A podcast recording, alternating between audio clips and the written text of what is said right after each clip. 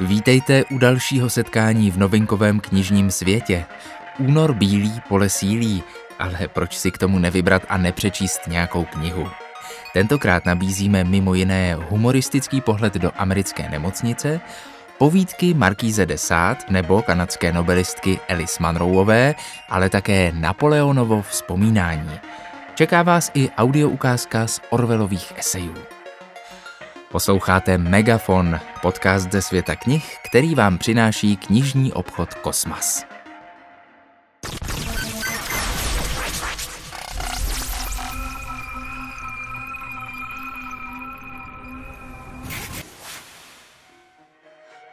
Samuel Shem je pseudonym Stefana Bermana, amerického psychiatra, romanopisce, dramatika, esejisty a aktivisty.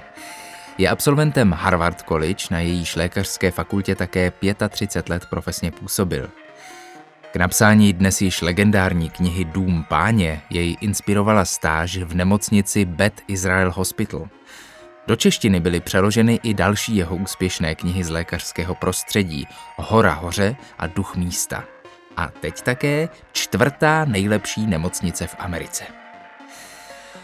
Mnoho let po událostech v Domu páně nalákají mocní šéfové Tlusťocha, aby přijal místo v nejlepší nemocnici, která ovšem už není nej, ale v hodnocení nemocnic Spojených států klesla na čtvrté místo. Tlusťoch přesvědčil svou starou partu doktorů, aby se k němu připojili a učili novou generaci stážistů a rezidentů.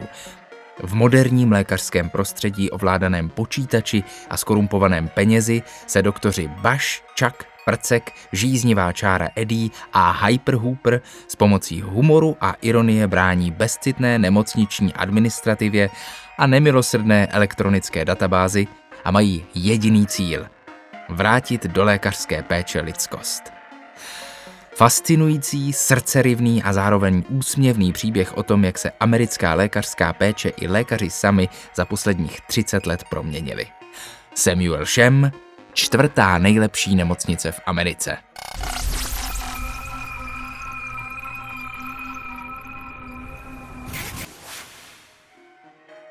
Jeden z nejpodivuhodnějších mužů, kteří kdy žili, ocenil Guillaume Apollinaire Marquise de Sade.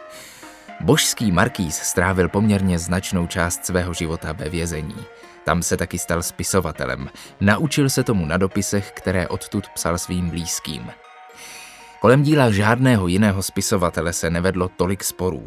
Ještě asi sto padesát let po jeho smrti byl v jeho rodné zemi odsouzen nakladatel Pover za vydání sto dvacet dnů Sodomy a dalších tří děl. Marquis de Sade si byl dobře vědom svého postavení pobuřovatele, o čemž svědčí jeho vzkaz. Obracím se pouze k těm, kteří jsou schopni mi naslouchat. Jim při četbě nehrozí nebezpečí. U pěti kratších pros z pera známého francouzského autora osmnáctého a počátku devatenáctého století jde o texty, které Sade, na rozdíl od velké části svého díla, podepsal vlastním jménem. Člověk v jeho pojetí je předurčen ke zlu a snaha o ctnost je trestána. V povídkách shromážděných do tohoto svazku však dodává příběhům jistý moralistní rámec. Útrapy způsobené nevinnosti neřestí jsou prezentovány jako výstraha.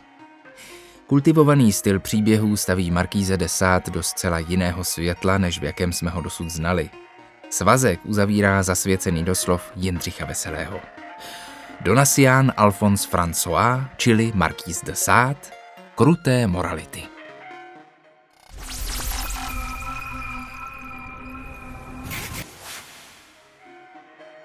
Na třiceti stránkách toho zvládne víc než většina jiných v celém dlouhém románu. I tak mimo jiné zhodnotila švédská akademie svůj verdikt, když kanadské spisovatelce udělila jako třinácté ženě v historii v roce dva tisíce třináct Nobelovu cenu za literaturu. Alice Munroová se systematicky věnuje krajině svého srdce, Ontáriu, a mezilidským vztahům. Její hrdinové jsou s tímto krajem neodmyslitelně spjati, podobně jako hrdinové jižanských autorů Faulknera či O'Connorové. Dnes její nejsilnější příběhy, vzhledem k jejímu věku, směřují ke stárnutí a starým lidem obecně. Někteří kritici ji dokonce považují za kanadského Čechova. Každá povídka Alice Munroové je jako rozlehlé sídlo s mnoha místnostmi. A každý pokoj toho sídla je dokonale zařízený nábytkem a protchnutý osobností tamních obyvatel. Je tu žena, která se po milování pohádá se svým milencem a najednou se ocitá na hraně okamžiku, který pro vztah může znamenat absolutní konec, anebo jen začátek další etapy. Je tu dívka, která kvůli nehezké tváři a postavě platí chlapcům, aby se s ní vyspali, což se rychle obrátí proti ní, když ji začnou vydírat. Je tu vdova, která přijíždí na skotskou vrchovinu a zjišťuje, že její manžel byl možná někým docela jiným, než si celý život myslela. Možná. To slovo je v tvorbě kanadské povídkářky podstatné. Její příběhy nejsou jednoznačné, jsou plné náznaků, nedořečených věcí a tutlaných tajemství. Náhody, nečekaná setkání i všední události se v jejím nesentimentálním podání proměňují v tajemné komnaty lidských osudů. Alice Munroová, přítelkyně z mládí.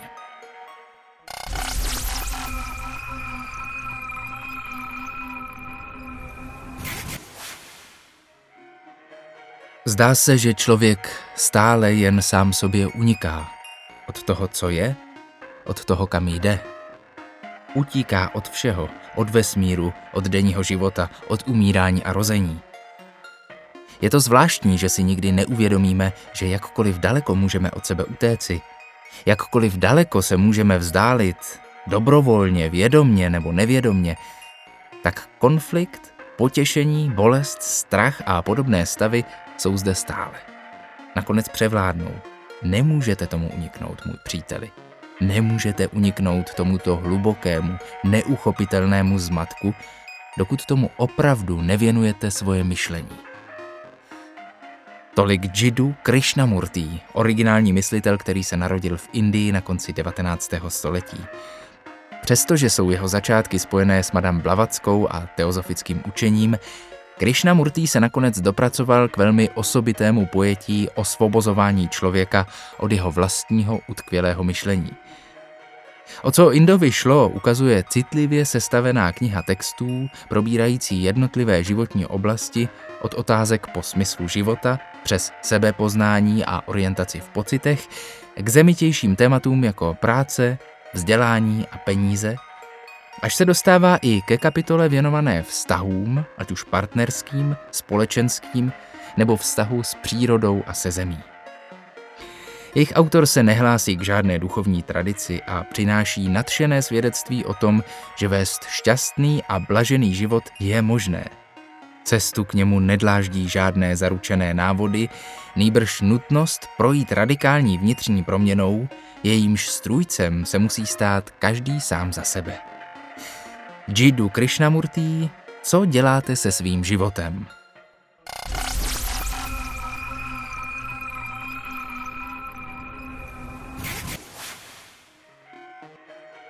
Když byl po bitvě u Waterloo Napoleon v roce osmnáct set patnáct internován na vzdáleném ostrově Svatá Helena, doprovázel ho mimo jiné věrný hrabě de Las Cases.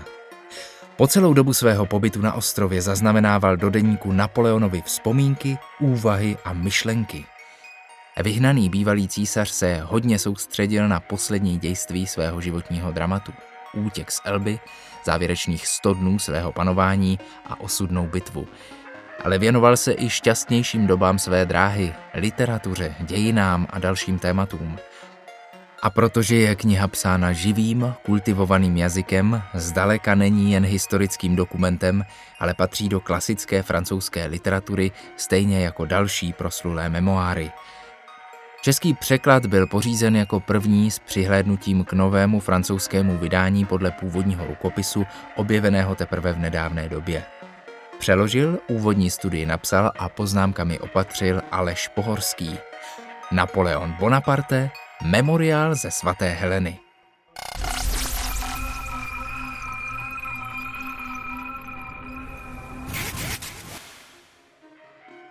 To takhle jednou na hradě Bítov na setkání českých básníků vypráví Ivan Martin Jirous o magické síle poezie. To bylo v roce osmdesát jedna, kdy nás imrvére zatýkali, cé pé zetky a tak. A jednou, poněvadž jsem byl ožralej jako prase, tak jsem blbec zašel do Slavie a tam mě samozřejmě chytili, Šimák, Duchač, Dvořák, a odtáhli mě na barťák. Měl jsem u sebe nějaký lejstra a kazety, které se jim neměly dostat do ruky, takže jsme přišli na barťák a oni řekli: pane Jirous, vysypte to z té igelitky. Já to vysypal a zeptal jsem se jich: prosím vás, pánové, jen tak pro zajímavost, proč jsem tady? A oni říkali: pane Jirous, vy píšete texty psím vojákům. A já jsem říkal: ježišmarjá, vy jste opravdu úplně blbí. Já nepíšu texty psím vojákům. Samozřejmě vím, kdo je píše, to vám neřeknu, ale prosím vás, když jsem tady byl naposledy před čtrnácti dny, tak jsem napsal báseň. Já vám ji teď řeknu a jestli nejste úplně blbí, jakože asi jste, tak pochopíte, že mám úplně jinou poetiku. A oni říkali: tak nám to řekněte, pane Jirousi. Tak jsem jim to řekl. Ta báseň je ze sbírky Magorova mystická růže z roku osmdesát jedna a jmenuje se Cela číslo dvacet. Tak jsem jim to řekl. A oni na mě koukali, ty tři zabijáci, jak na hada, jak na ropuchu. Pak Šimák takhle vzal tu moji igelitku, schrnul to všechno zpátky do tašky a řekl: pane Jirousi, pojďte. Odved mě dolů k vrátnici a říká: vypadněte. No takže jsem odkráčel a potkal jsem Vlastu Třešňáka, který v té době dělal skladníka v Řempu, a říkal jsem: ty vole, poslouchej, co se mi stalo.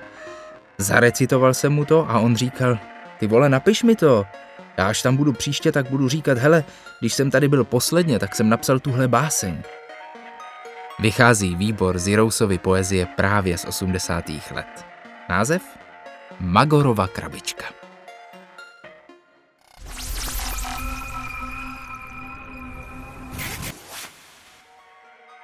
A na závěr dnešní novinkové přehlídky jsme si nechali audio ukázku z dvanácti esejů George Orwella.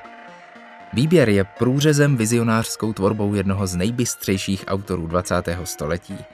Eseje s širokým tematickým záběrem vybral a interpretuje novinář a dokumentarista Václav Miller, který se dílem George Orwella dlouhodobě zabývá. Součástí jsou oceňované texty Proč píšu, Svoboda tisku či Úpadek anglické vraždy, ale i méně známé zábavné úvahy dotýkající se specifik života ve Velké Británii Orwellovy doby, především poloviny čtyřicátých let minulého století.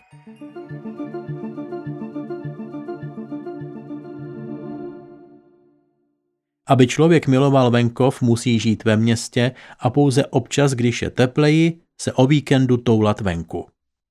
Tahle druhá myšlenka je prokazatelně scestná.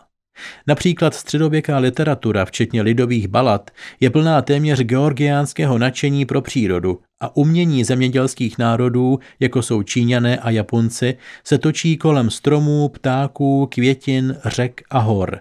Ta první myšlenka mi připadá mylná trochu jemnějším způsobem. Jistě, že bychom měli být nespokojeni, neměli bychom prostě jen hledat způsob, jak co nejlépe využít špatného zaměstnání. A přece. Když zabijeme veškerou radost z běhu života, jakou budoucnost si pro sebe připravujeme? Když člověk nemá radost z návratu jara, proč by měl být šťastný v utopii, kde se nebude muset tolik namáhat? Co bude dělat s tím volným časem, který mu stroj poskytne? Vždycky jsem měl podezření, že pokud budou někdy naše ekonomické a politické problémy opravdu vyřešeny, život se stane prostším a ne složitějším a že radost, kterou člověk má, když najde první petrklíč, bude větší než radost, kterou máme, když pojídáme zmrzlinu za doprovodu hudby z hrací skříně. Myslím, že když si člověk podrží dětské radosti z takových věcí, jako jsou stromy, ryby, motýly a, abych se vrátil ke svému prvnímu příkladu, ropuchy, pokojná a slušná budoucnost bude pravděpodobnější. Když vám kážou doktrínu, že nic než ocel a beton není hodno obdivu, jen přispívají k tomu, že lidské bytosti nebudou mít jiný ventil pro přebytečnou energii než nenávist a uctívání vůdců. V každém případě je jaro tady, dokonce i v severním Londýně, a oni vám nezabrání, abyste z něj měli radost. To je uspokojivé zjištění. Kolikrát už jsem stál a díval se, jak se ropuchy páří, nebo se pár zajíců pere v mladém obilí, a pomyslel jsem na všechny ty důležité osoby, které by mi v téhle radosti zabránily, kdyby mohli. Ale naštěstí nemohou. Pokud nejste přímo nemocní, hladoví, vyděšení nebo zavření ve vězení či masovém rekreačním středisku, jaro je pořád ještě jaro. V továrnách se vrší atomové bomby, policie se plíží ulicemi měst, z reproduktorů proudí lži, ale země pořád ještě obíhá kolem slunce a ani diktátoři, ani byrokrati, jakkoliv hluboce s tímto děním nesouhlasí, nejsou schopni jí v tom zabránit.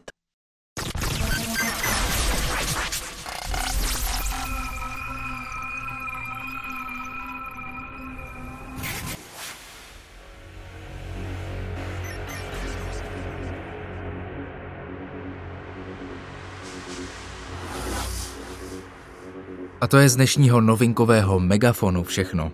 Čtěte knihy, poslouchejte knihy a vůbec se dobrými knihami nechte překvapovat a těšit. Za týden se zase naslyšenou těší Megafon, podcast ze světa knih, který připravuje knižní obchod Kosmas.